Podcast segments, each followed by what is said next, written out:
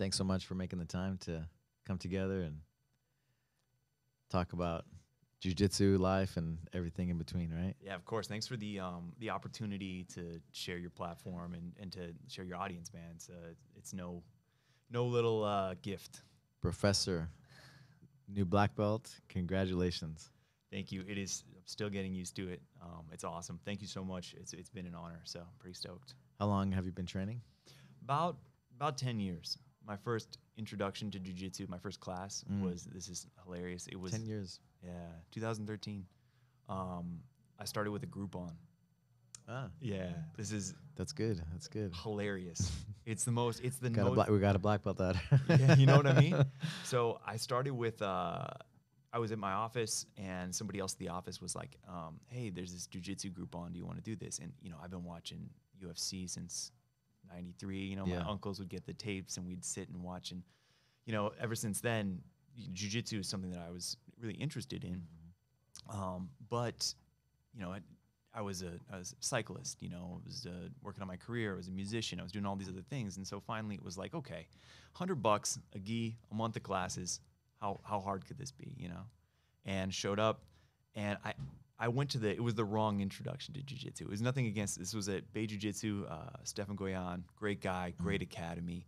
I went with three other dudes who just wanted to beat the piss out of each other, you know? And it was like, hey, we could do this on the street for free, guys. We don't have to pay a hundred bucks. Oh, so random guys from the gym. No, random guys from that I work. Okay, gotcha, guys gotcha, that I gotcha, work gotcha, with. yeah, yeah. No, everybody at the gym was cool and respectful, and they're like, you know, who are these guys over here in the corner? I was with a former All-American uh, rugby player from Okay, Cal. okay. Right, and then uh, his brother, who uh, his older brother, who was always, you know, just the, you know that kind of energy, and then another guy who was um, uh, an Ironman triathlete Okay, It's a some athletes, yeah, some whole tough, bunch of- tough guys. competitors, you know? Yeah, yeah. And so we went in there and I don't think we learned any jujitsu except for how to like maybe how to choke each other. And so it was a month and after the month I was like, you know, I'm good. I don't need to do that again. but it was like I it was somebody it was like I went to a restaurant and I got a taste of an appetizer and I was like couldn't stop thinking about that appetizer, right? And so I had a friend who I worked with, another friend, uh, the proper guy to train with, and um, he was a he's a purple belt under Salo, and um, you know we were messaging each, messaging each other over work over G chat, and I, you know I'd ask him questions about jujitsu, and he was like finally like you know what man? Just bring your gi. Like let's go. I'm gonna take you. You're gonna have a different experience. Again, nothing against Steven at, at um, Bay Jiu Jitsu, great program. I went with the wrong people, and so uh, your your friends, huh? yeah, exactly, exactly. You know, the company you keep. Um, and so he he drugged me up the hill. Um, we had this Romulo Melo, is the academy where I went from white to brown belt, was um, like a quarter mile away from my office, Mm. just up a hill in Chinatown when I was living in San Francisco, and uh, walked up there for a lunch class, and I just didn't stop. Like it was just the right thing, you know. And I I can't. It's a really it's a really um, not interesting story because there's no great struggle for me about it. I went and there was never, you know, it's uh, Professor Chris yesterday when he got it. You you gave him uh, he got his first Degree. degree. Um, he said there's ne- he, there's never been a day that he hasn't loved this, Mm. and it was a simple thing. It's not a, not a big statement, but it it like it almost made me emotional because it's how I feel about it. There's never been a morning that I've woken up and been like, ah man, I'm wish I didn't go to jujitsu yesterday. You know, even with the injuries, even with, you know, taking time away from my family, taking time away from work. It's just since the day that I started, there was never a question for me. I'm gonna go to class. You know, I'm gonna do. Don't threaten me with a good time. I'm gonna clear my schedule and, and make a, yeah. Why do you think that is? So, on a spiritual level, like on a on a bigger level, if you want to talk about that, you know, if you look at jujitsu, there's this misconception broadly that um, it's a young man's game. Mm. But the biggest tournament in the world is Masters Worlds. There are more compete people who do jujitsu and compete in jujitsu over 30 than there are under 30. And that is because we live in a society, I think, and this is actually one of the first things we connected on. Uh, this quote from Sebastian Junger, right? Um, Try. He wrote the book Tribe and many Yeah. others. War. Exactly. Yeah. Um, that uh, you know, people don't um, people don't dislike uh, challenges. In fact, they thrive in them.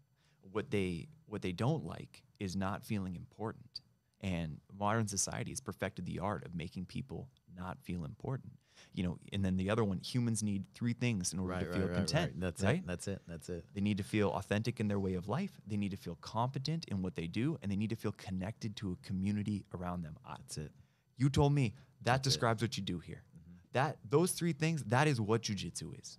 because my dad was a Vietnam veteran, right? Like, Yeah. um, you know, Green Beret, whatever.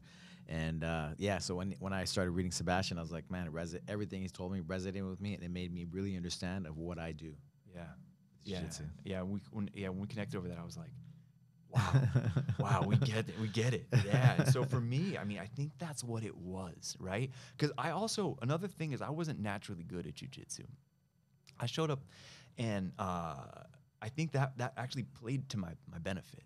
Um, jiu-jitsu is a thing that you can be uh, you can come in as a natural athlete maybe a wrestler have a background and you can excel to a to a level pretty quickly but once you hit that level man it gets really hard. And when you're somebody like me who i just i wasn't good at anything. So every little piece of it that i got i was so appreciative of. And my expectation was this is just going to be hard.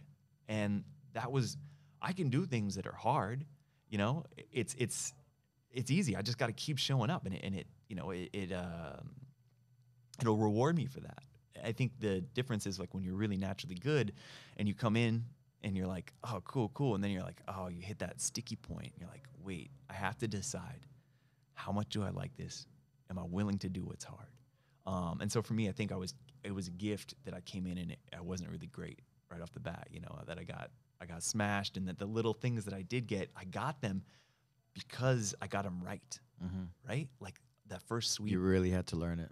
Exactly. It's why, you know, I think, you know, rolling with people who are smaller or like like women who are, you know, not as uh, naturally physically strong, mm-hmm. man, their technique is strong. You roll with any of our like black belt women here, dude, it, they're so technical. Mm-hmm. Even even rolling with your kids, mm-hmm. so technically Yeah, strong. my daughter Serenity, right? Dude. I learned things from her for sure. So yeah, man.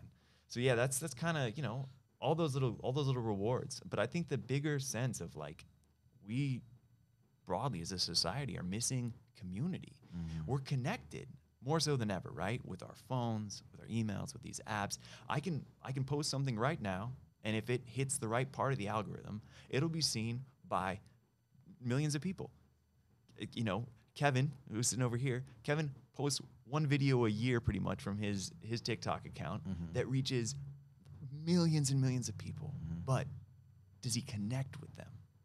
You know, do you feel on the other end of that? Do you feel connected? And I think there's a difference. You know, I think we're we're engaged, but I think we're alienated. Disconnected.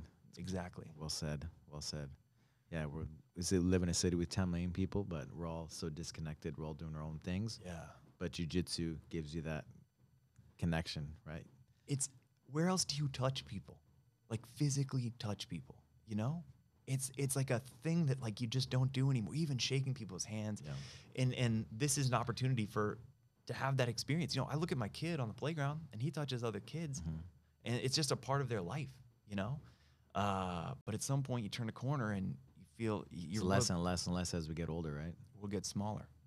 Yeah. So, yeah, man, it's amazing, and that's that's what you know. Uh, um, when I moved, uh, so I moved from the Bay Area to uh, L.A. about two years ago. Started training at Legacy. I walked in the front door.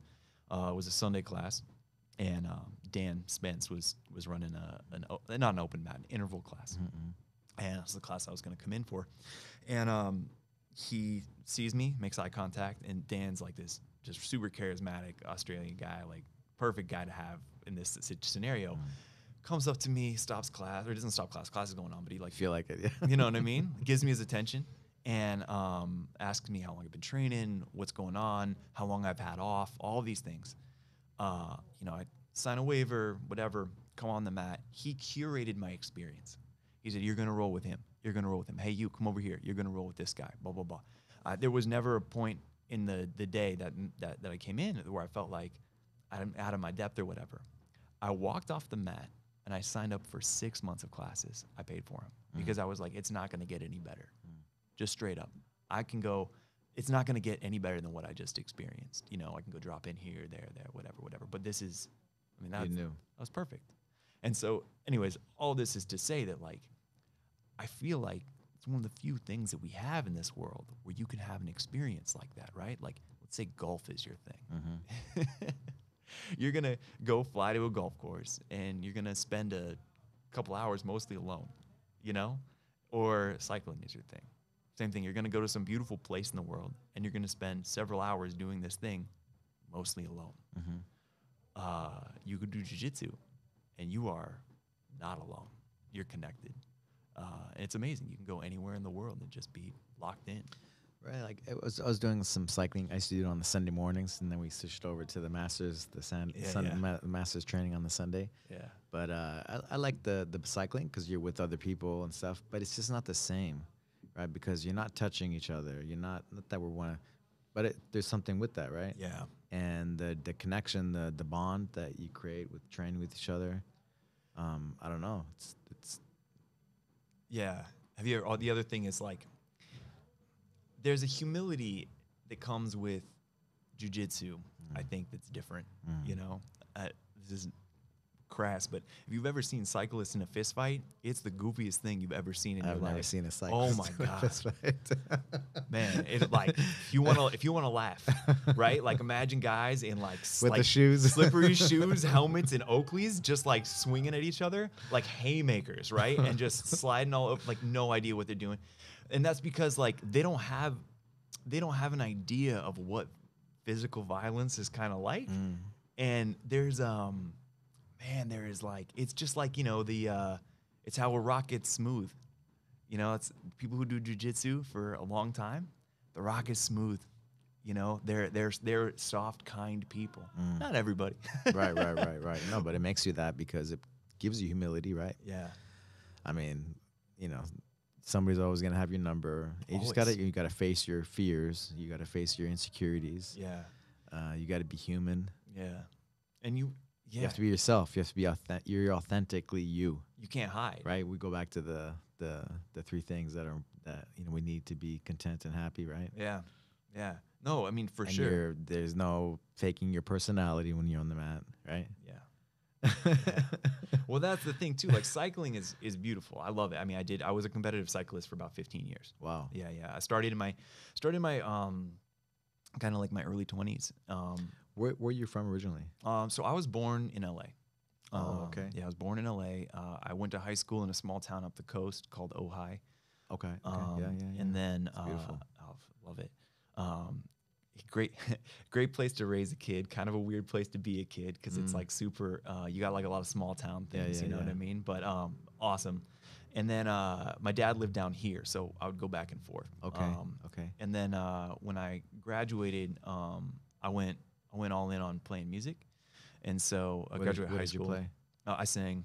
You sang. Yeah, okay. yeah. Um, so I, I sang. I sang in a hardcore band. Okay. Okay. So- yeah, that's right. Yeah, you told me that. Yeah. yeah. So um, so I spent about 18 to 23 touring the country playing hardcore music. Um, amazing, dude. It was like my mom bought me. So I, ever since I was a kid, like I, I barely graduated high school, right? I was I was active. I did a lot of cool stuff. You know, I ran track, but I like it just wasn't my thing. I couldn't focus academically, and so when I got out of when I got out of high school, um, doing more school was the wor- like like why would I do more of that? You know, so I had to do something else. Um, and I had been playing in punk bands since I was a kid, and I I just really believed that that was going to be the thing. You know, and um, You followed your heart. You followed your passion. yeah, You be, you you did you. yeah, yeah. I mean, and that's the time for it. You know, I mean, there's always time for it, but that's a really good time for it. Well, you don't have kids. You don't have you know, people aren't relying on you. Yeah.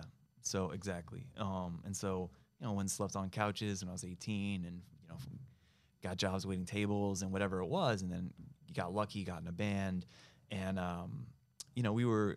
I I joke we were as successful as we could be without actually being successful. Um, so you know, we were able to do like national tours, right? But we were never able to quite pay our bills, and like we were able to, you know, sell T-shirts to teenagers all across America. But you know, at some point, uh, you know, I, I was I kind of had some some mental health stuff going on, and um, the band, we we just kind of aged out in a way. Mm. And it's also, you know, now that I have perspective, I'm like, that was five years. Like that's not that long. you know, it takes 10 years to get a black belt, right? Mhm, like mhm, mhm. it, it was, that's a small little piece of time uh, in, in, in, you know, at the time, I guess that was about 25% of my life. It was a right, little right. bit so it bigger. seems like a long time. Yeah. Um, so maybe I should have given it another run, but I'm I'm happy for what it was and the perspective that it gave me. So then after that, I was like, all right, I got to get serious. So I moved back to I was living in Nashville, um, and then I moved back to LA, um, and uh, started going to LA City College, Mm. um, transferred into Berkeley, um, and then graduated Berkeley, and then I started working in, in marketing as a copywriter. Um, and so I got really lucky when I was at when I was at college. So like I was always into working out. You know, it's always been something that's interesting to me. Um, and I started racing bikes when I was about the time when I was at LA City College, like right when the band broke up. You know, skip one vice for another vice. You know, trade them out. Um, and cycling is like it's an amazing drug, uh, especially when you're just getting started. And it really helped me a lot with a lot of like mental health stuff. Mm. Um, and so uh, How did it help you? so you know the thing that things that I was I was struggling with um, depression, obsessive compulsive disorder, and I had I had a pretty big eating disorder, and um, cycling can definitely fuel all of those things. Uh, but I was trapped in a in a bad cycle uh, in my life where when you have uh, an eating disorder or a obsessive compulsive disorder, um, you those those there's like a weird circuit in your brain that's broken, and it, you get a rush of of serotonin and dopamine when you complete the cycle that it gives you, right? When you when you eat less and work out more, when you uh, you know do the same routine that you have stuck in your head that's the thing you have to do. And so you forget or you don't want to seek out dopamine or uh, good feelings from other things. And I started cycling, and cycling became a thing that felt so good to do that it was worth breaking that cycle for. It was an odd way where I was like, wow, I'm, you know, I'm not supposed to eat this many calories today or whatever it is, but if I eat more calories, I can ride longer. And it became this thing of like, I was willing to make those exceptions to break the rules that my brain I couldn't break, um, because doing that thing was just so much more rewarding, so much more fun than uh, the the sh- the shit that I was stuck doing that my brain had kind of stuck doing, uh, had me stuck doing before. And so I was able to, to break a lot of those patterns and really help me um, get perspective, like physically and like mentally for sure. Um, so yeah, so uh, and then anyway, so yeah, so then I I kept cycling, kept riding bikes for a, a long time, and I rode uh, at Cal at, at Berkeley on the cycling team. Wow. And uh, I was on the the triathlon team at Cal as well, um, which was awesome. Uh, and then yeah, like I said, I, I kept doing that stuff after um, when I was kind of entering the professional world because cycling is kind of one of these sports where you can be an eh, like an amateur elite athlete for a long time. You know, endurance athletes like you peak in your mid 30s. So I had I had a long runway, but you know somewhere along the lines I found jujitsu and started doing that. But uh, you know my career went. Uh, I, anyways, I was super into health and fitness, so I wrote my thesis at Cal um, on uh, CrossFit. Interesting. Yeah. I think we spoke, spoke about that briefly. Yeah, yeah. So at the time, CrossFit was like this weird niche community that like uh, was mostly existed online. Like there weren't like box gyms or Right, anything right, like that. right, like there weren't. It was hard to do. Um, and so I wrote really about like the digital community online because I was like, this is really cool. Like all these people are connecting in this really interesting way around this like workout modality. Um, and so I literally I got really lucky. I, I left Cal with this thesis about online community and fitness, and I went to a fitness company and I said, "Hey, I wrote this. Um, can I have a job?" And they, they said, "You know what? You can. You can write, and you know about this stuff." And so I got really lucky. I started writing for TRX um, right out of college. Wrote for them for a couple years, and then moved into tech, and uh, then I moved into consulting. Um, and so, you know, I've done a little bit of everything in terms of writing and marketing uh, over the years. So, yeah, yeah, that's kind of the trajectory of my career. Um, you kept going with TRX though, right? And you did.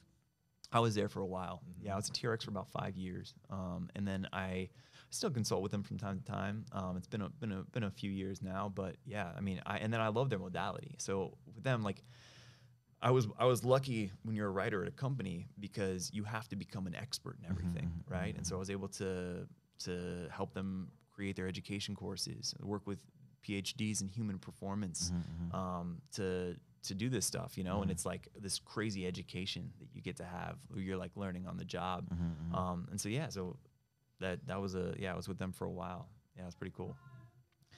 Uh, could you share the you were talking about the how TRX started? Right? Oh That- yeah, that was so it's an amazing story. Again, um, so uh, Randy Hetrick, the founder of TRX, um, this is very relevant to your your audience. Um, he started the company because he was a Navy SEAL.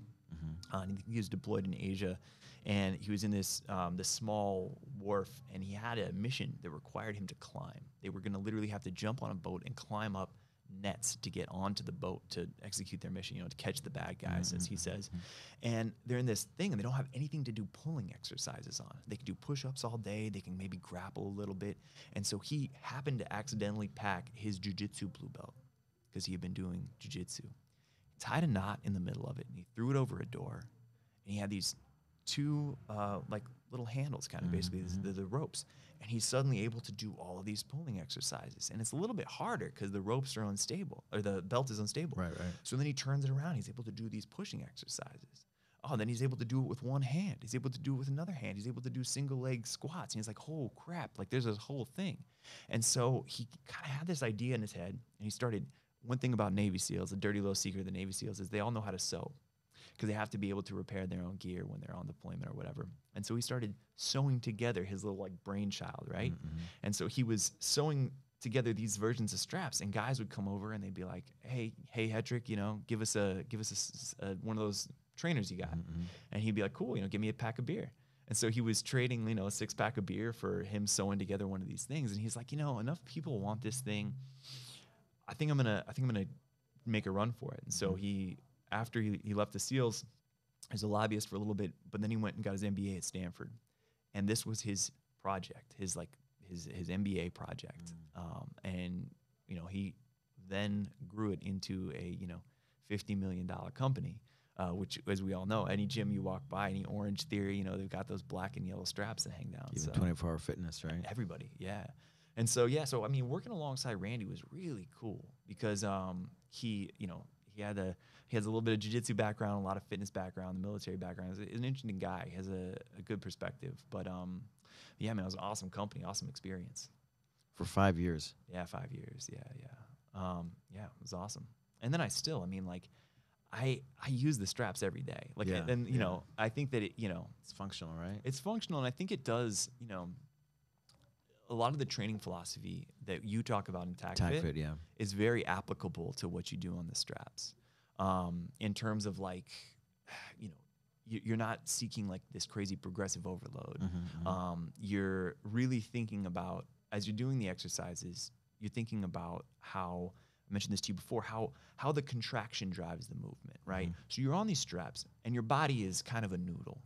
And unless you know to tighten the right things and to loosen the right things you're not going to be able to execute a basic chest press right? You got to have a have a stable core uh, your your shoulders hips knees ankles have to be in line. Your shoulders have to be mobile. Your elbows have to be mobile. You You have, have to, have all the we call seven key components probably to to be able to engage all the the correct parts, exactly which yeah. makes you connected, right? exactly. Yeah, yeah. so uh, we we- you know it's proximal stability for distal mobility. The right things are stable so the right things can move. And it, it creates a sense of, of awareness. And so you can't do that when you're it's not like putting two plates on the bench and going and sitting down and just trying to crank out as many reps as you can and muscling your way through it because your body will give you feedback and say hey man like you're, you're not even you you can't you don't even have the right things that are stable in order to push off in order to do this so it creates this really cool sense of bodily awareness and i think connection in the way that you talk about with TACFIT so Yeah. yeah man it's a it's a really really cool well cool modality thank you yeah Yeah. yeah, Yeah. yeah.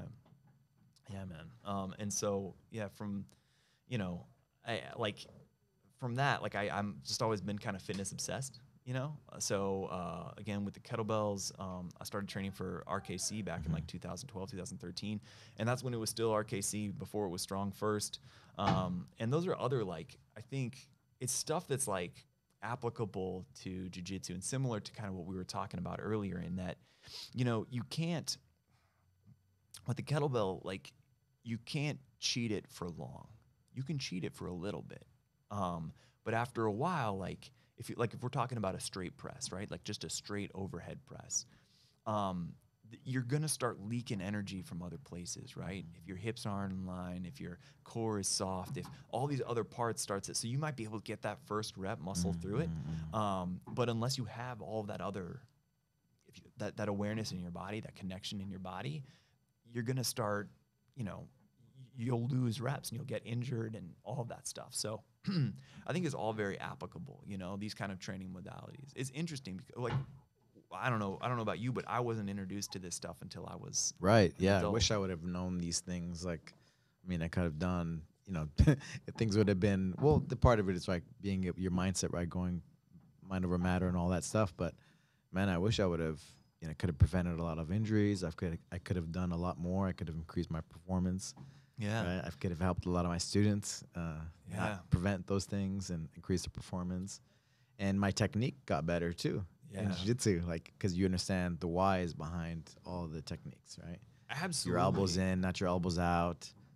Yeah, and like like like well, yeah, I mean basic stuff around that. Like it's it's a, it's interesting you put it that way because it's also like when you're coaching somebody, right? And they've never they don't understand uh, what when you're saying, okay, move your hips or like escape your hips or do these things, and they've uh, they've actually never had to move just their hips before, right? Or they've never had to um, to create a, a stable core in order to push off of something else. It's so interesting because you're like, okay, cool, get them on the straps for a couple weeks, get them in a TACFIT class, and then you start you start, oh, okay, all of these other pieces come together, and you understand how to move your body. And again, like I don't, I just don't think convention conventional fitness, right?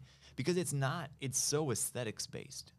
It's so, um, it's all about the way it looks Right, and the way you look. right. Um, it's about the the outcome, and it's not about what's actually happening, right? That's what's so cool about, in my opinion, like that's focused on the on the aesthetic outcome, but not what you actually should be focusing on, right? One hundred percent. So it's all about like, how am I gonna look after this is done, right? And it's like you. I mean, I don't know if you've ever. I'm sure you have. I'm sure you have. You've hung out with like bodybuilders, right? Yeah, of course. And you know, incredible physiques. The the some of the most uh, physically broken and not functional people that I know, right? Like incredible, like incredible athletes. Um, but they can't touch their shoulders. You know, they can't pick up a, a pan off of the ground without moaning, without being out of breath, right? That kind of aesthetic isn't isn't beneficial to function. One of my one of my stories I love to tell is you know our longtime coach and professor Robert Miller Yeah. here here here. You know he you know he was a bodybuilder guy, fitness model, you know forever, and uh, you know he wasn't like a body bodybuilder like a huge bodybuilder, but he did of course. So he was he was stiff and he was strong and he would train and he would overexert himself, right? Yeah. And he would have never made it to black belt because he was so broken after every training. yeah And then he learned about you know how to move, all the TACFIT things. Mobility got better. His movement got better. He got more technical, and uh, and he was good. He, now it's a it's a way of life, and he's loving it. Right? Yeah, man. I And it's- think that's interesting because I think like jujitsu is one of those things. So like there are other things in life that could have taught him lessons. Mm. The thing is, jujitsu is so fun and it's so you're so connected in a way that it makes you say, you know what, like I want to keep doing this thing, so I'm going to make these changes in other parts of my life. Mm-hmm. And that's that's another thing that's unique about it because again, like I think if you know if he had had uh, if he had maybe been getting into like horseback riding or something, and it's like ah, I'm really stiff, I'm just not gonna ride horses anymore, Mhm. right? But with jujitsu, it's just so it's so rewarding. And again, you're connected to people, and you can see in front of you, and you can see behind you, and you have this whole this whole world, Yeah. this whole uh, timeline that you're like, okay, I guess I'm gonna have to start stretching. I guess I'm gonna have to, you know, not just go deadlift as much as I can on the weekends. You know, I think I'm gonna have to figure out how to move my body in a functional way. Yeah, I mean, like, you, like, right? We, me and him talked a lot about, you know, like lifting heavy, and it's cool. Like, we'll lift heavy once, once, once or twice a week, right? But, uh, but, uh, like, how heavy? You don't need to li- lift that heavy. Like, lift heavy, where it's like you have to really focus. And I don't know, for me at least, you know, that's that was the case because I was gonna do one of the some of the StrongFirst Yeah. barbell things, and I was I was training because I had just passed the the kettlebell one, the Yeah. the StrongFirst the kettlebell thing And then uh, I was gonna, oh, do me do the barbell. Let me do all of them, you know. Yeah. And then I started training for the barbell, and I'm like, I started getting more stiff in my lower back and this and that. I'm like, you know what? I don't need this. I don't need this. I'm good. I'm strong enough, Yeah. right? And I, I want to be able. More. What's more important to me is to be able to move good, right? And you can like, you know, like how, how to can you move your body by itself in space across the mat, right? Can you by yourself, right? Yeah. Without you know having you know mobility issues and it being hard, right? And like I think like a simple thing, right? like that's such a good point, right? Because it's the difference between I think you know, as as as a society, we're moving away from the, the term lifespan. We're moving more towards health span, right? Mm, Where it's like how okay, sure, you're alive, but how much function do you have? You know, one of the basic metrics by which you can judge a person's uh, longevity where they are is how fast they can get up and get off the ground, like get down on the ground and get up off the ground. Interesting, yeah. And like that is that is a real challenge for a lot of people. And you start seeing it like even in my friends, right? I'm 40, and I like I'll go hang out with my friends from high school, and it's like let's uh, you know we're we're hanging out at a bonfire, let's sit crisscross applesauce around the campfire, Yeah. and you're like, whoa man, I'm around a bunch of broken humans, dudes. Like They can't even sit down anymore. guys, we got to figure this out. Like you you understand? Like it's not gonna you're gonna lose it. You gotta you gotta figure it out. And like you don't use it, you lose it, right? That range of motion, and, And, you don't even realize it. You just you don't know. yeah, and like they're and again like because they're not doing anything else. They're not, you know, who know, who knows their lifestyle, right? and they could be strong as shit Mm-hmm. you know these are guys that could could bench press more than me they might be able to squat more than me right Yeah. with a loaded like with the load right they might be able to do whatever but it's like hey guys can you like again is it uncomfortable for you to take a shit like is it hurt for you to sit down on the toilet and stand back up again you know and like a lot of people are like oh yeah you know do you get out of breath when you like do something like very basic Yeah. and you, you're like okay cool like maybe I don't need to be, you know, I don't expect everybody to be able to run an ultra marathon or be able to do all that stuff, but like you should be able to play with your kids, you know, like, and That's it, right? That's Yeah. that, that's what I was gonna say. I'll be able to play with my kids, do what I want to do, do the activities I want to do, right? yeah. And I think, you know, uh, you and I talked about this a long time ago, but like blue zones, um, the areas of the world where people live the longest, one of the things that, um, that exists in all of these is that older people are really close to young people. That old people, uh, you know, people in the last ten years of their life, are um, picking up kids, are on the ground with kids. Uh, like, like, and that that part of it is like, a, it's like you know a, a sense of uh, duty, responsibility, you know, that you feel like you have a purpose in the world, but also it's just the simple act of moving, right? With purpose, like being able to like get down, get up, touch the kid, all that stuff where, you know, it's uh it keep it keeps you young, keeps you alive. I was thinking about this that this morning. You know, remember the Rocky, the the the Mickey, Mm-hmm. and he's like, there's he has a saying like, uh, you know, I think it was in like Rocky three. You know, you give me reason to be around, and as I'm gonna be around, Yeah. whatever for you, something like that. And there's like a, a thing with Cus D'Amato, Mike Tyson. Mm-hmm. Like, you give me reason to get up, and I'm gonna be around till I see you become champion, something like that. You know. Yeah. But you want to have reasons, right? To Yeah. right. You, Well, and and, like- kids give you those reasons. Yeah, I mean, we're, they do, they do, and like we and know, other other uh, just different things, right? With the kids, especially your yeah, kids. we were talking about this before about how alienated we are, right? Mhm. Like because of because of Facebook, you can oh, okay, I can just look at my grandkids. You know, I get the I get the text or or whatever it is, and like there's the difference between like that that exposure, like being really close and being able to like see people. I mean, like you, dude, like you travel all the time. It's like where in the world is Alberto Crane today? Like seriously, I open Instagram like this like last, weekend. I was like. You were somewhere on Saturday and then you were at Masters on Sunday morning. Chicago, yeah. Yeah. and I was like, wow, man, like that's crazy, right? So you you make the point because you understand how important it is to physically be places, especially when you're investing in your community, right? Like the the legacy. Um, we'll call it. Uh, we decided that empire is a word that might have a little bit of a weird connotation before, so maybe we'll I don't know whatever the, the spread of legacy, the the You can say Empire. Empire. empire. It's okay. Yeah, yeah. yeah. And uh, the, the problem I think is that like empire is this term that a you mentioned before has like a weird connotation to it. It sounds like it's uh, evil almost. Yeah, like you know? Star Wars, right? Yeah, Return of the. Empire. yeah, but you know the Roman Empire was Yeah, pretty yeah, yeah, amazing. yeah, you yeah. know, um, and so yeah, and I think about like the the Legacy Empire or whatever. Uh, the sun, the sun almost doesn't set on the Legacy Empire right now, by the way, which is crazy. Like you've gyms like across the world. Um, but you understand how important it is to physically be there when you can, right? That that there's a difference between being there Yeah. and and and just calling somebody or just like updating social media. And that's something that like we're, That's that's it. you know, I flew to uh, to Armenia to give the guy Andre his black belt, that's so cool. and it's crazy. And I don't know how you know I don't know how it works. You know why it's important for me to be in us together talking, yeah, but it's I, I felt like I had to do that. You know yeah, and to do it right. You know And I could have yeah. made a phone call and yeah, man. You but that's something else, right? and he knows it too, right? Like that's a different. Exp- like imagine, imagine your professor flies across the world. That black belt means so much. I mean, it means so much to everybody. But a man of your caliber flew across the world to give him that belt. That's that is such a like. Yeah, I get chills just saying it. Like that's incredible, you know. So, yeah, I mean, I think yeah, there's something about that. Again, it's that presence, that being physical with Yeah. people that we uh, that jujitsu gives us that we don't get in other places. Maybe. Yeah, I don't yeah, for sure. Yeah. Yeah, Yeah. So, yeah. I don't know. I've been thinking about um uh yeah, a lot here about like what kind of what that that that black belt means, you know, cuz it's it's pretty new to me and it's funny because uh it's new to me. You've done this for so many people. It's kind of interesting and you've been like a a black belt for so long, probably twice as long as I've been training. So like for you, like what is that? What does it mean to you to to to put somebody at that at that level?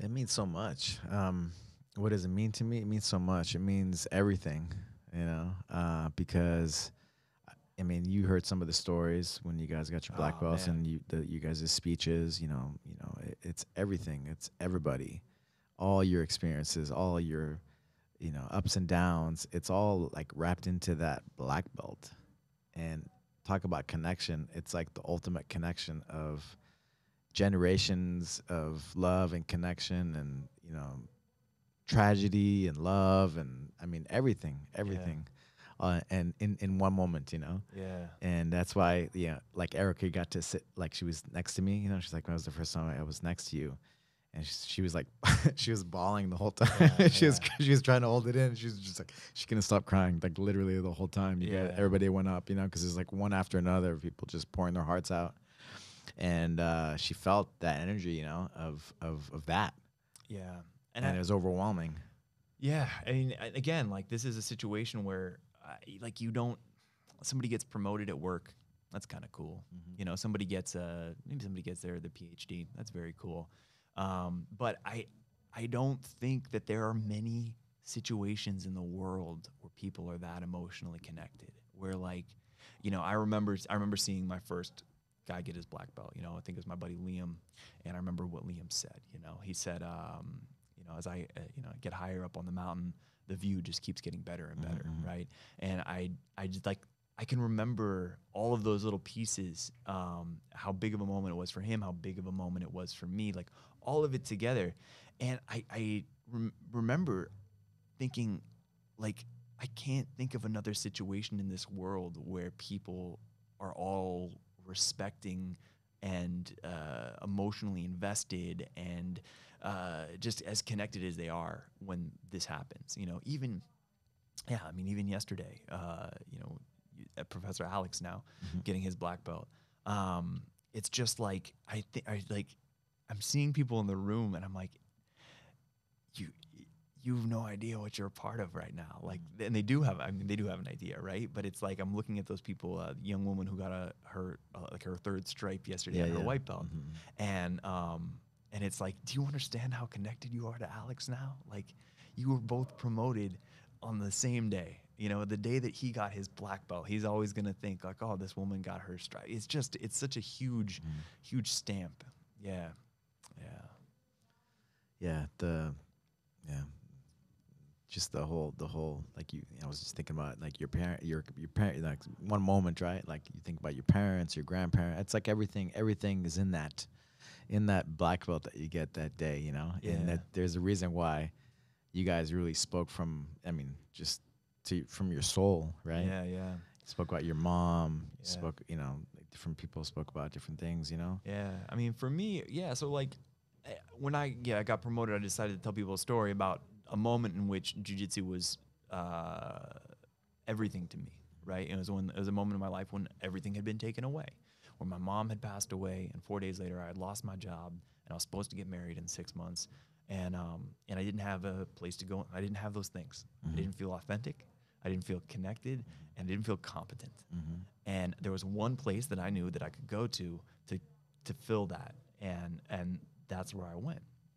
And I think that that's like that's so perfectly that's what it is you know? And I think that a lot of people I mean again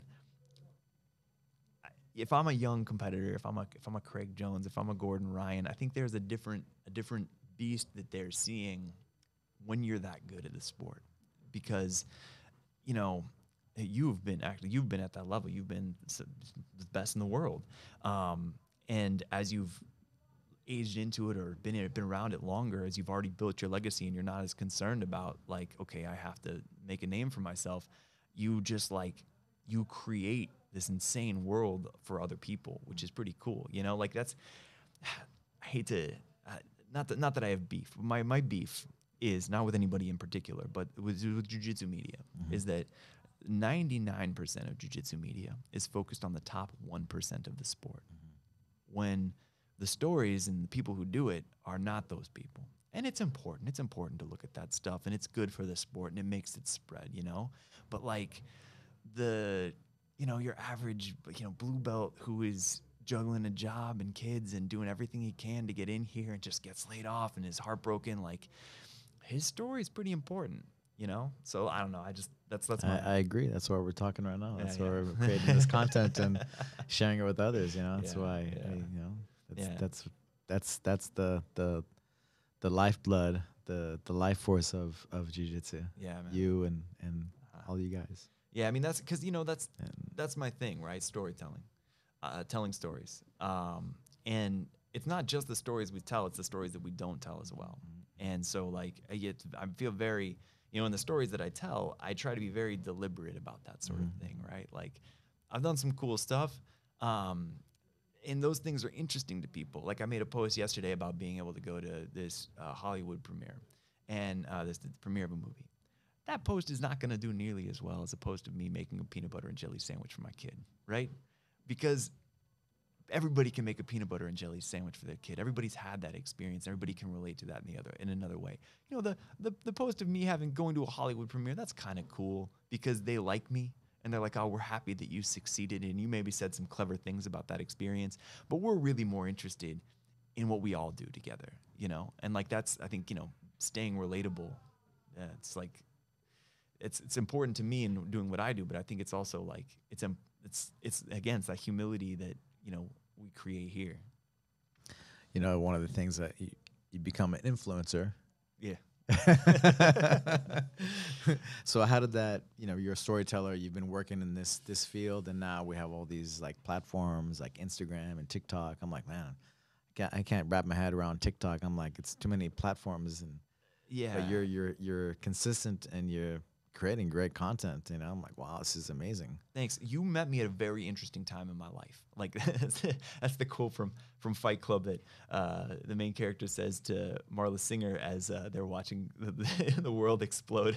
um, is that you met me at a very interesting time in my life, and you did. I I came to Legacy. I had like you know a thousand followers on Instagram. I had like ten thousand followers on TikTok, and um and I just started making this stuff. And uh, I would come to the gym and you'd be like, oh, I really like that video you made or something. Or Erica would say something to me about, oh, like, how do you, you know, what microphone do you use or whatever it is. I'm like, oh, cool. Like, these people notice. That's really nice. Like, these are the people that I like and respect. And, you know, uh, somebody would say something that they remembered. And I'm like, okay, well, you know, if these people still respect me while I'm doing this thing, I think I can, I, I can feel okay about it.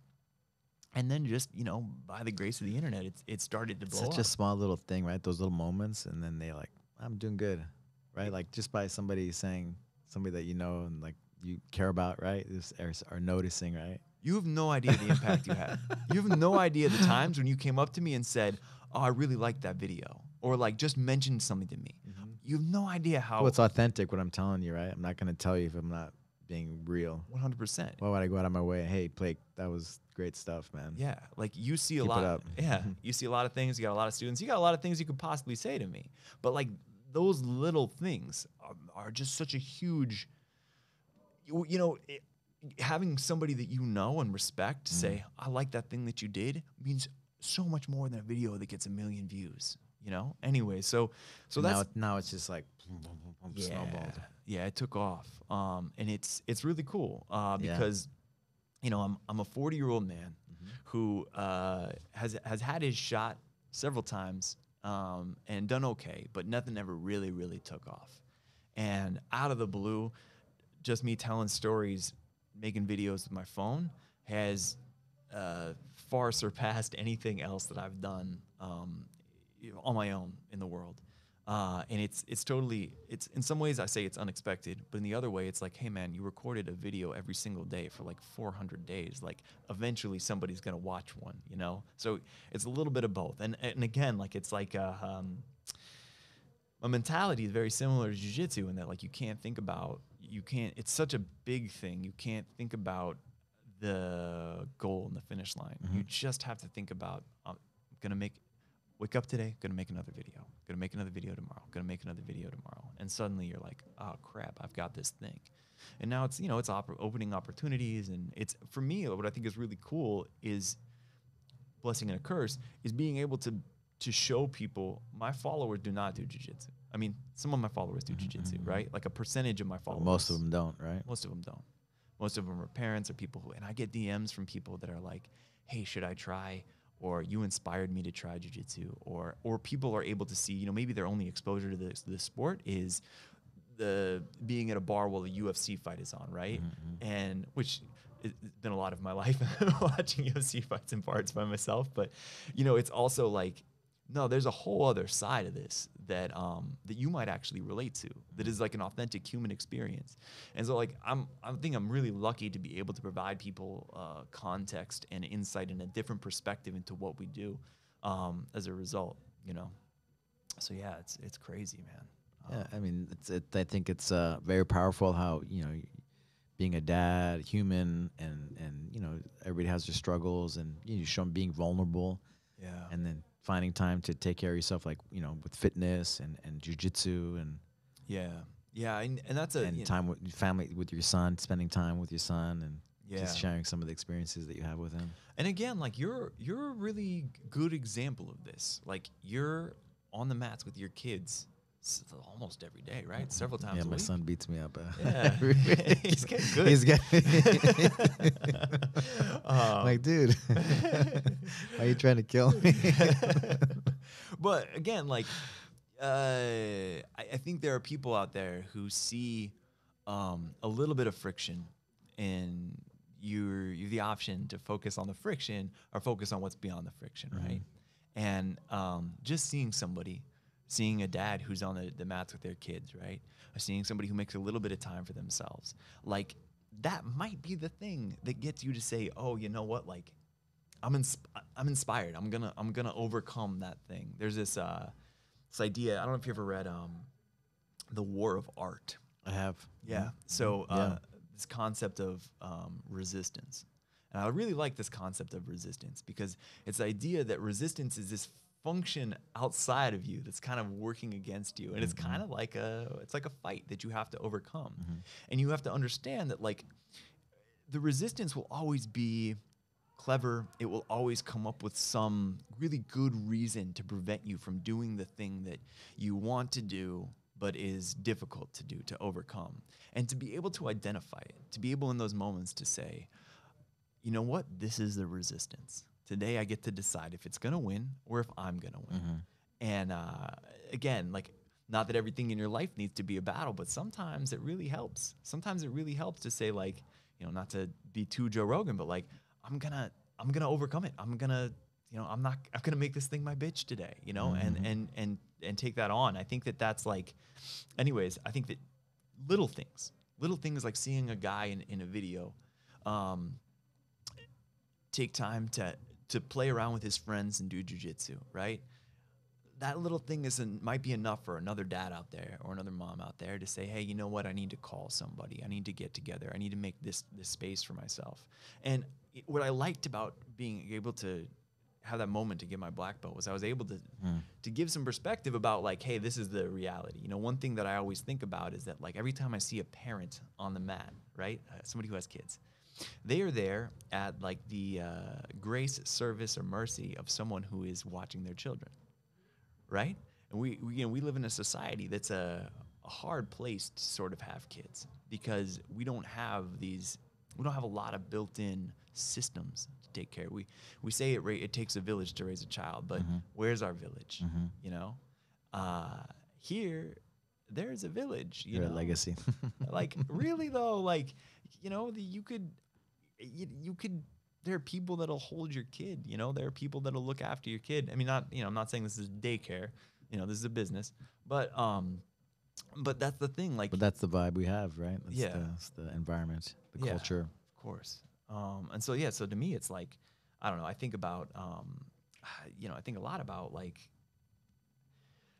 when I'm on the mats or like you know, I, I think about like, okay, I'm here because my wife is watching our kids right now. I'm here because my preschool teacher is watching our kids right now. I'm here because you know grandma's watching the kids right now, and like putting them. And then I look around the mat and I see all of these people, and I think about like, wow, the community that they have to have to take care of the kids, the sacrifice that they're making, and it's something that you might not think when you're like a 26 year old coming here, like you know, and you got a whole life ahead of you. But like that guy who's taken 10 minutes to show you how to escape side control today, like he's doing that and he's gonna be late for pickup, you know, or he's doing that and he, you know what I mean? And like those. That's why you know you asked me earlier what it means, right? Yeah. It's like it's everything Yeah. because it's like your wife watching the kid to so you can do this, you can uh, your a friend showing you things, Yeah.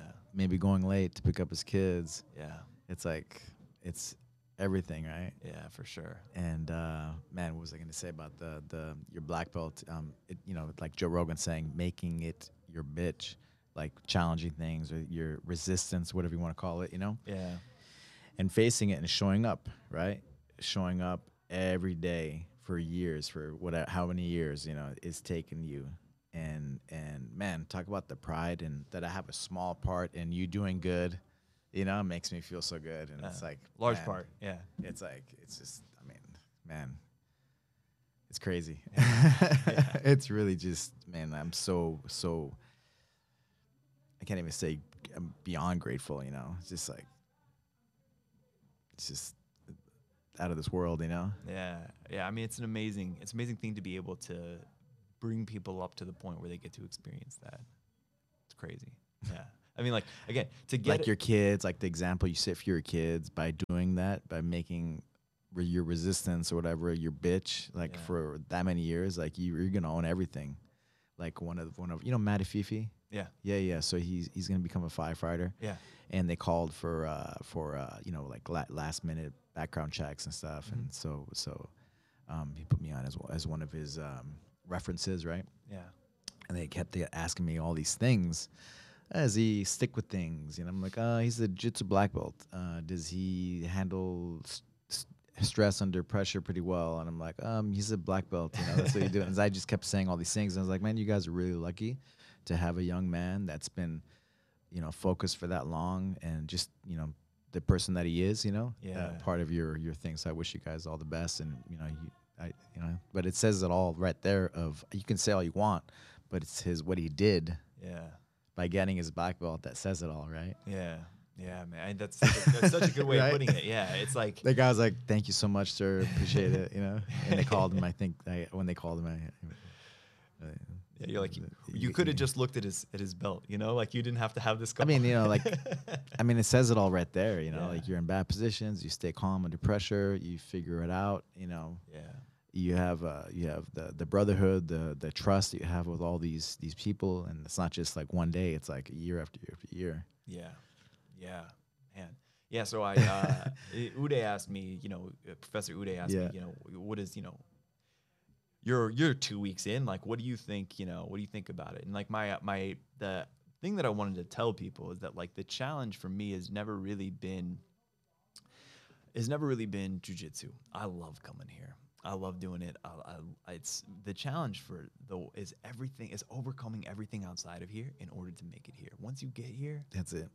once you get here, there are rules. Things make sense. There are answers to questions, and there are more questions to those answers. There are more answers to those questions, and there are there are people who care about you. There are all there's all these things that happen once you're here.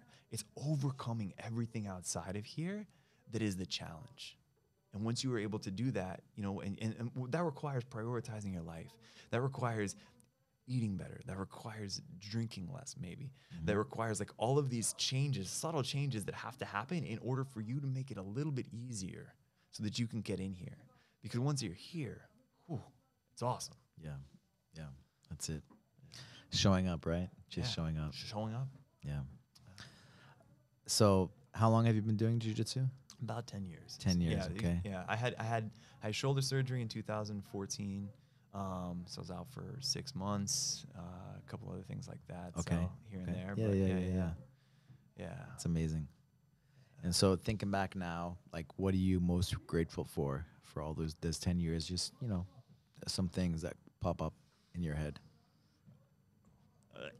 I'm grateful for having, you know, I said this before, but I'm grateful for having a place to go. Um, I think that I think that if without a place to go, um, just knowing my mental health, everything else that goes on, just spinning out by myself uh, is really hard. Um, I, I made this joke the other day, uh, which kind of ages me, but when you come in here, it's like that little um, a little pen in Men in Black that they put up, and memory goes blank, and you Right, forget right, everything right. that happened beforehand, right? And so you walk in here, and it's just like boom, somebody hit the reset button, Clean slate. and like there's so many times I needed that. Um, you know, How does that work? Why why does that work like that? You come in and just like all the nonsense and crap it just goes away. I mean, I'm sure there's sci- there's hard science behind it, For sure. right? You know, but honestly, like we're, we're talking a little psychobabble before. yeah, dude. Uh, I went to Berkeley. you know, Yeah. yeah. Soft sciences. Um, but you know, I just for me, it's like uh, you can't think about anything else. You can't. That's what's so cool about it. There's there's very few things. Like we, I have my phone. I had to set away from me so that I wouldn't be checking it during this conversation. I respect you a great deal. I respect your platform. And I know enough about myself to where I had to set my phone so far away that I couldn't pick it up because its hold on me is that powerful that I know that I probably can't give you my presence for the hour that we're recording this podcast, right? Mm-hmm. That's fucking dark. And I know that in jujitsu, I can I can go two hours without looking at my phone. No problem. Because I can't think about anything else when I'm doing this, right? Because it's so it requires so much of me that I, I can't be I can't be Requires absent. everything, right? Yeah, I can't you be want to do it right. can't be half-assed. So and If you want to do it. It's not about it right. If you want to do it, if you're doing jujitsu, you're that you're putting everything into it. yeah, like that's it. That is that's what it is, right? And so yeah, Being that- completely present. Yeah, and again, like that that simple thing being able to do that, it's meditation maybe or whatever. You know, maybe some people get that from yoga, but like for me, it's like to be able to know that I can just show up and do this and like be like, cool, hit the reset button, hit the reset button, because man, there have been days when I need to hit the reset button. You know, I can. Yeah, I think everybody can think about those days where it's just like all I could all I could focus about is like if I can just get to jujitsu today, we'll be okay mm-hmm. Yeah. And like there are people that don't have that. There are people that don't have that if i could just get to dot dot dot today. There's that you know uh, there's the obvious things you know the the, the confidence the um you know the the ability to overcome challenges the you know the notion that if you just stick with something but i'm i'm stubborn man. I'm so stubborn my wife knows this about me like if there is a toy that's been sitting around that's like a you know a little puzzle you got to figure out i will i will not go to sleep until that puzzle has been figured out um, and it sticks with me and so like you know i you know that stubbornness has served me very well here You didn't mention the younger the the three things that we need to be happy, right? yeah The the connection, the or you know the connection, the be authentic, and then you know the the the Competent. competent, right? And then I keep forgetting her name, but she was she's passed passed away, you know. But she was a, a, a professor that would cha- travel around all the universities, and she would bring a human brain, and she basically ded- dedicated her life to you know teaching people about the brain. And she says our brain needs five things, right? nutrition, air, you know, water, food, right? Um, challenge, newness, movement, love. Yeah. Does jujitsu give you all those things? Yeah, that's crazy. It does. And it's like the yeah, I mean people think it's a people Maybe think, that's why we need water, right? That's why we have to do our water breaks. that's the only thing it doesn't give us, but right? like people cuz like I think people get it twisted. They're like, "Oh, this is my drug." And it's like, "No, this is your medicine." Mhm, You know? that's it. and like that's like that the the and it's in a way you know we get hurt um you have there are things that are there are challenges in it Mhm, that are hard you know but if you look at like one you know just on the you know just by the numbers the the most dangerous activity recreational activity sport that people participate in is running Mhm, highest rate of injury mm. is running. And people are like, nobody will ever question you when you're going for a jog, you know? You don't see somebody running down the street be like, hey, man, like, you're to get hurt, you know? People get hurt doing everything. I would say it's a combat sport. We're fighting each other. Our, our likelihood of getting injured is going to be higher. But, like, you're, like, the, the moment you take the car off the lot, it's in danger Yeah. right? So, like, there's that part of it. And then if you look at like the benefit against that cost, ah, man, yeah, Yeah. That's why I tell everybody about TACFIT because it teaches you how to recover from injuries, how to prevent injuries, you know, Yeah. and uh, improves your performance. yeah. And that's that's that's a hard thing to balance, right? Is just figuring out what the right dosage of everything is. And I think that's been that's that's the big struggle for me. Is like, okay, I need to do a little of this, a little of that, so I can do a whole bunch of this. You know, so I Yeah, can do as much yeah. jujitsu as I need to. There was a black belt. Um, he was a pretty high level psychologist that would train with me in Pasadena when I used to teach in Pasadena. And uh, I would I would always ask him like I would tell I would tell him why do why does it seem people that do jiu- why do they seem people that do jiu-jitsu why do they seem like they're much younger than they are? You know we have savage he's 77 right? Yeah. but the way he he lives and stuff you know he's not 77 he's not almost 80 years old you know, he's like a young guy. Anyway i asked him why why is it why is it like that? He's like hmm, that's interesting you say that he's like when you're a kid everything's in the present everything's in the now as you get older you're always in the future or you're in the past and so basically, when you do jujitsu, you're in the present, so it brings you back to your childhood. I was like, wow. Yeah, that's it.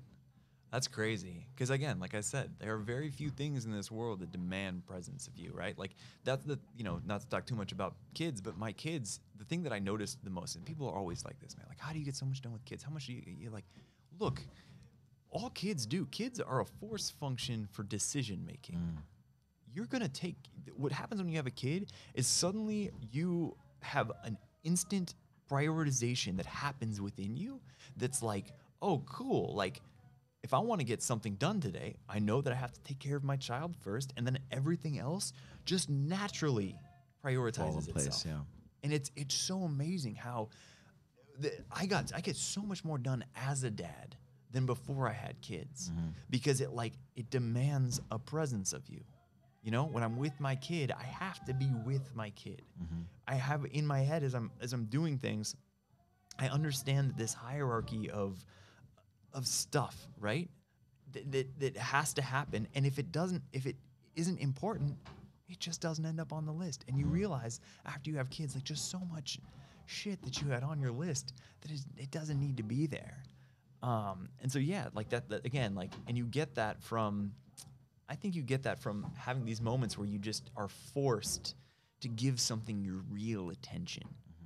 And like, yeah, like, there's, I think there's a reason why I like being a dad. And there's a reason why I like being like doing jujitsu, and I think that they're they're very similar. That's it. Yeah, You have to be present. really. You know. I think that's a big part of why I really enjoy your your you know your your posts Oh, thank you. because you know you're you're present. You feel the presence, you know, with your with your son doing the activities that you do, and and it's cool because you share that you share that with with others. You know, very very smart with the B roll and Yeah. Thank yeah, you. It's really cool, really cool. I Thank you. appreciate that. nice. Yeah, like, yeah. And you know, if I'm if I'm being honest with you, like the time that I have to do that, like I'm I went to bed last night at 11:30. My nine month old woke me up at 5:30 this morning, mm-hmm. right? And that's because I sat up from 10 to or whatever 9:30, 10 to 11:30, making whatever I was gonna make today. Mm-hmm. And that's because it it's a thing that requires presence. It's a thing that requires me to actually sit down and focus on doing it. I can't do it when there's other stuff going on in the house or when I know I should be working or when I'm gonna go to jujitsu. I need to have a stillness in the world so that I can just sit with that thing, right? And I think I appreciate you saying that because I think that that's what people enjoy about it mm-hmm. because they're like they can tell that somebody sat down mm-hmm. and at least said like I'm gonna dedicate some time to making a thing that I'm gonna give to people to see because I respect their time that they're gonna be spend watching it.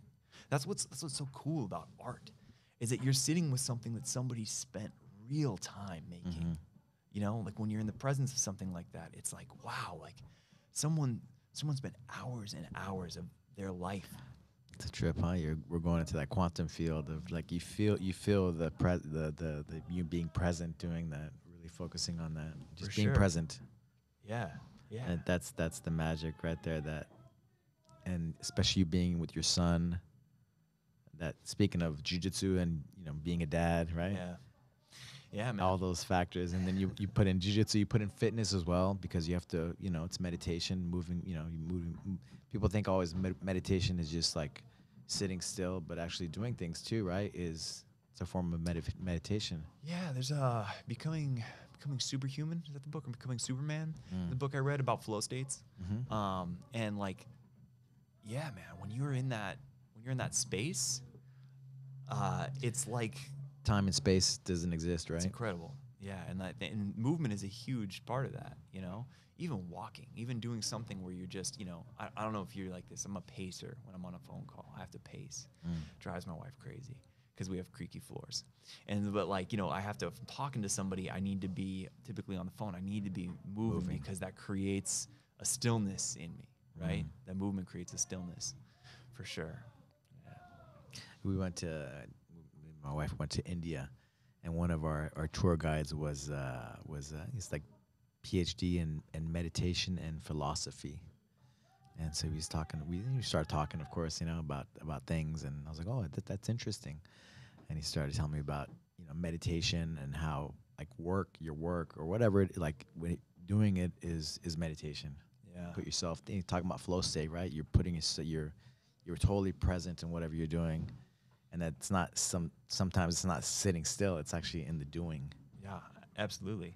and that's you know exactly what you were Yeah. Man. saying Yeah, that's the the yeah. There are all kinds. My mom Yeah, was a big yogi. okay um, okay Very into new age, new age yeah yeah Buddhist yeah stuff. yeah And um, so I have all, all these like metaphors about like what meditation is. But Yeah, she used yeah, to yeah. say that um, meditation is sitting in the moment between when the trigger is pulled and the hammer hits the flint, Mm.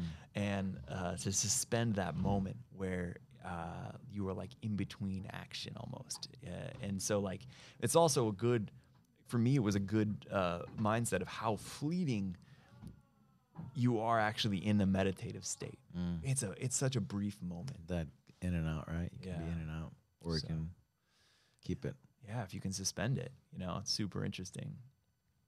But yeah, I yeah, again, like the closest I come to it is, you know, in the probably in the weird moments after I roll, like when my I feel like I hit that reset button. yeah Yeah.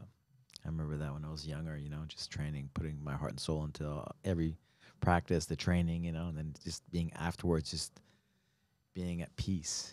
Yeah. You oh, know? so nice. It's so nice. I'm a being at different peace. I mean, everybody says this, but like if you get me at the 9 a.m. call versus if you get me at the 2 p.m. call, oh, 2 p.m. Blake is great. yeah, yeah, it's all good. Yeah. Mm, yeah, no stress. Yeah, man. Two, yeah, 9 a.m. Blake is like, okay, well, got to do this, got to do this to get to class. I'm, I'm, I'm either in the future or in the past, right? I'm Mm. not in the present. So yeah, I need you need to I need to do something to create that stillness. Man, amazing, man, amazing. Um, just it's been great, man. Just watching you on the mat, watching you on on social media, Yeah, and then having our little conversations here and there. yeah. You know, it's really, really powerful, and I appreciate you a lot. Man, I appreciate you. I appreciate you uh, making a home for me here. Um, I think I said this to you like last Thanksgiving, but I was um, I was nervous about changing academies, right? Especially to brown belt. Yeah, of course. Um, and my academy was so small. I had such an intimate relationship there, and I've just always felt like I was home here. And you, you know, you built that. You helped me feel very comfortable here. So I'm so grateful to have that and for this opportunity. So thank you so much. yeah. How can people find you? Oh, uh, at Blake of Today, Blake of today everywhere. so I made it real simple for you. I'm on Instagram, on TikTok, Threads, uh, Twitter, all of it, but mostly Instagram and TikTok if you want to watch my videos. Um, and that's it at Blake of today. Thank you, brother. Yeah. Thank you. Thank you for your time. Thank you.